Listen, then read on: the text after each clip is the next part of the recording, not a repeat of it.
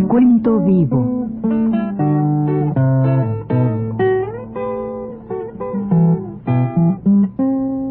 Mis décadas.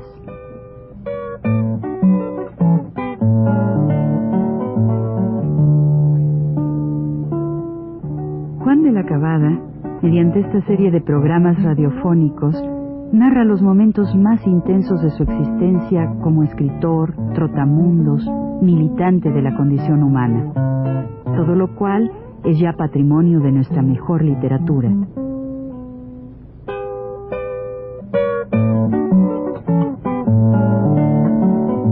Con ustedes, Juan de la Cabada.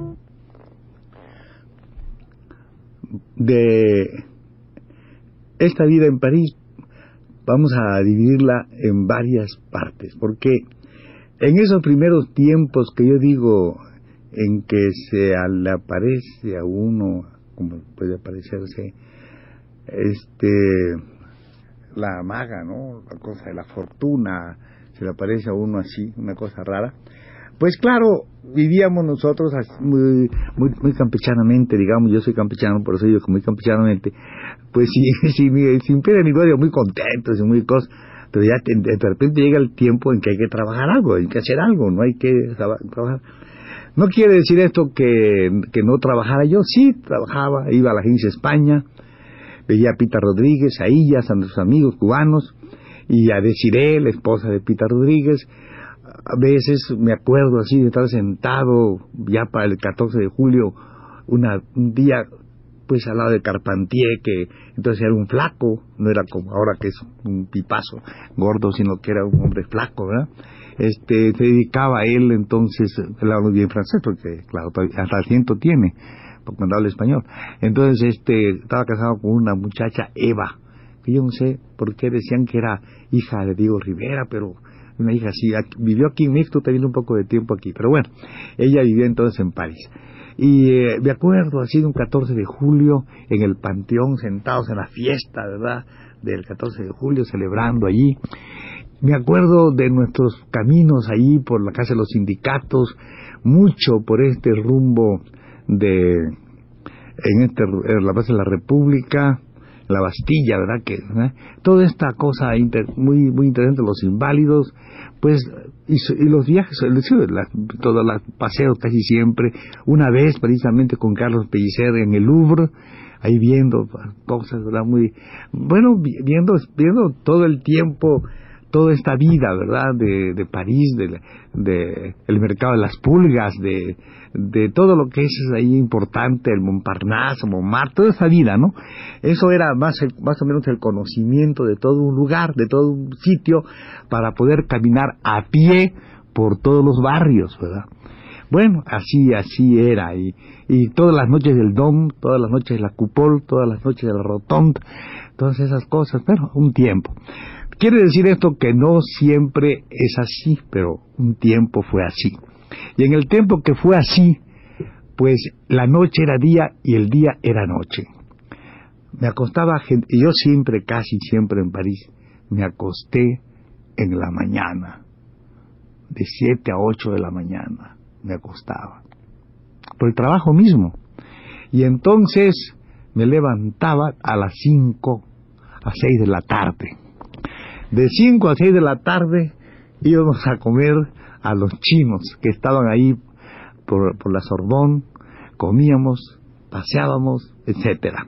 Pero llega el tiempo en que mi amiga tiene que trabajar, como es natural también, tiene que trabajar, y entonces entra a trabajar, porque el artista, claro, trabajaba en un lugar que se llama Chez Margot, en la calle del Hambre, ahí trabajaba. Bueno, la caída del hambre.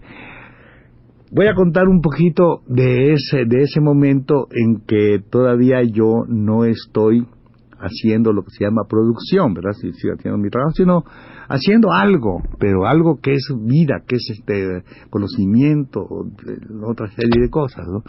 Y pero voy a contar esto porque está un poquito fuera del, del último tiempo en que yo puedo trabajar es el, el el, señor Basol, el señor don Narciso Basol, estaba muy encaprichado en que yo viniera a México. Para esto va pasando el tiempo, vamos a ver hasta cuándo ya él piensa que debo venir a México. Pero antes de eso, eh, como digo, vivíamos en la calle de, la Rue de Carme y pues tenía esas, esas, esas cosas que ocurren, ¿verdad? De, la gente a veces se espanta de, de, uno, ¿no? Algunos amigos también tienen eso. Entonces Gonzalo Mor, un muchacho extraordinario, yo no he visto realmente una cosa más sentida, mejor hecha sobre Vallejo, que es una sola página que escribió este Gonzalo Mor en, la muerte de Vallejo, y sin embargo nunca se ha publicado, se ha quedado ahí, la leía él, me la leía, pero vamos, ahí quedó. Gonzalo creo que ha muerto. Bueno, era peruano. Y se asustaba porque en esta cosa del pernó de repente yo me ponía verdaderamente este loco y pegaba de patadas a la, a la comida que salía por el patio, ¿verdad? Y le caía, creo que hasta los, yo protestaba porque en un ruidazo espantoso, ¡pam! tiraba de patadas los platos, bueno, cosas de estas, ¿no? Pero lo más simpático es eso que, vea, que digo simpático, no sé qué será, esta cosa de tener una laguna que no recuerdo qué pasó. Pero ya eso fue muy al principio, todavía en la Río de Carm, y ya la chata trabajaba en el Margo. Entonces un, un, señor, un, coronel, coronel venezolano, llegó a París y hizo migas conmigo el mismo día. Hola hermano, mucho abrazo, mucha cosa. Y me dice, oye, ¿sabes? Tengo que ir a pagar una cuenta como de seis mil, ocho mil francos que le quería deber a Monsieur Bouchardon Michel Mouchardon tenía una, un, un restaurante y como es natural, como dueño del restaurante, hombre gordo, así muy muy francés, ¿verdad? Muy así con su gran delantal, gordo, muy afable, muy así. Y vamos a pagar eso porque eh, cuando yo le pague va a creer que sacó la lotería porque él nunca ha pensado que yo le voy a pagar. Pues, después yo me fui de aquí, a le voy a traer su dinero. Vamos, le dije yo, vamos. llegamos allá en el Chatón y efectivamente Monsieur Bouchardon se llenó de una alegría. La cara así le resplandecía, ¿verdad? De, de, ver a este, y él estaba seguro que cuando le venía a ver era que le iba a pagar, como efectivamente era, ¿no? Y enseguida nos dice, bajen, bajen a la cava, bajamos a la cava a escoger los vinos que iba a escoger este señor. Entonces él, él, este, puso, él escogió un van rosé, un vino rosado, ¿verdad? Muy, muy sabroso, muy bien, se iba así como nada, ¿verdad? y nos sentamos esa, a esa comida, nos rociamos de mucho vino, y este hombre le pagó a Monsieur Bouchardon, y ya nos fuimos a ese cabaret, a coger un palco en el cabaret este, ¿verdad? que se llama Che Margot, el cabaret. Estábamos en, el, en ese asunto cuando yo no sé qué pasó.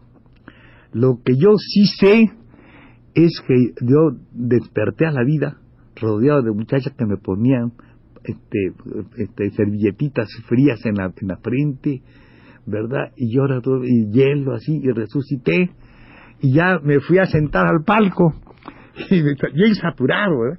Y me dice este, dice, oye, oye, porque dice acento venezolano, oye, ¿tú sabes lo que te pasó? Le digo, ¿cómo que me pasó?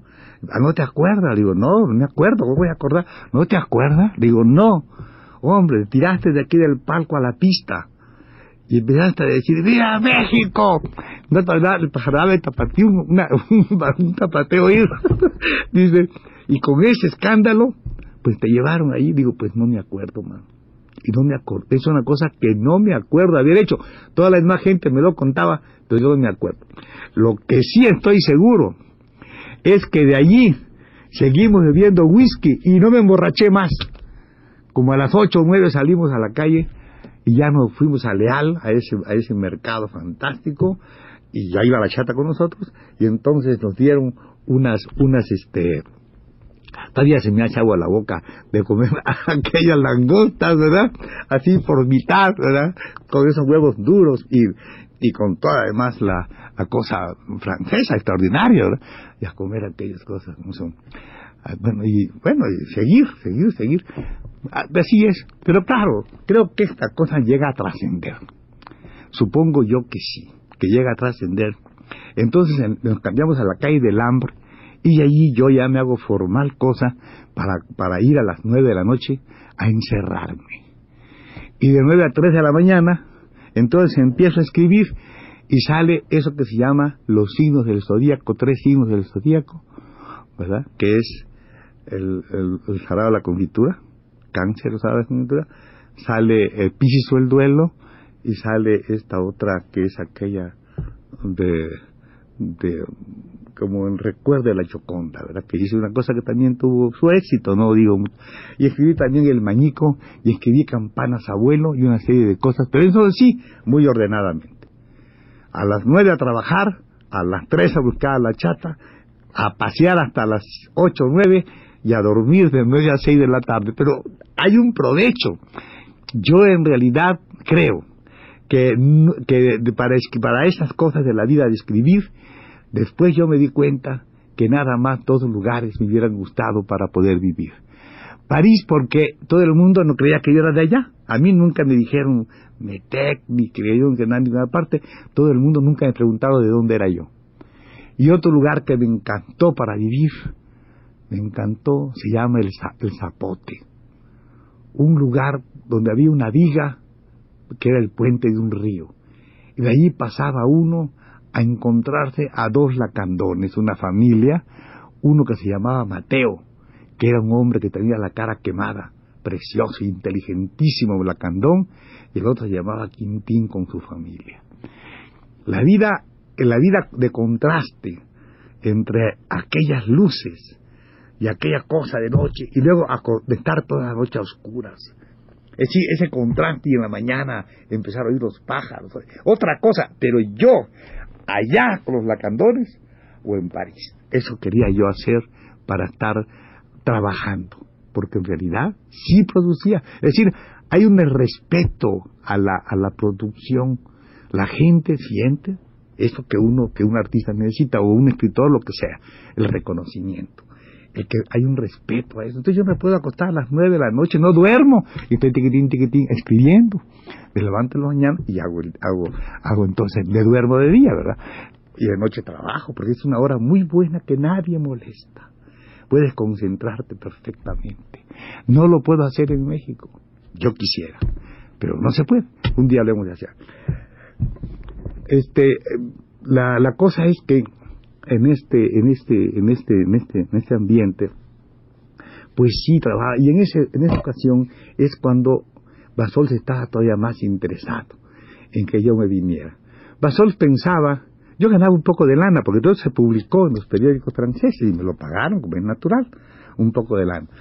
Yo vivía entonces por 1.500 pesos, porque yo he visto esto. En eso tengo que hacer homenaje a esta mujer francesa y a las mujeres francesas, que con esta vida saben repasar la ropa y coserla perfectamente, hacer una comida preciosa por 20 francos, que era lo que hacía, porque hacía prodigios en la cocina, con un primus, ¿verdad?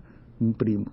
Luego voy a seguir contando en la próxima vez todo lo demás de París, porque creo que aguanta todavía unos cuantos programas más.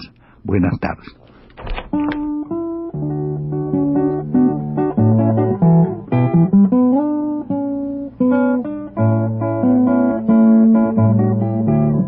Radio Universidad presentó Recuento Vivo.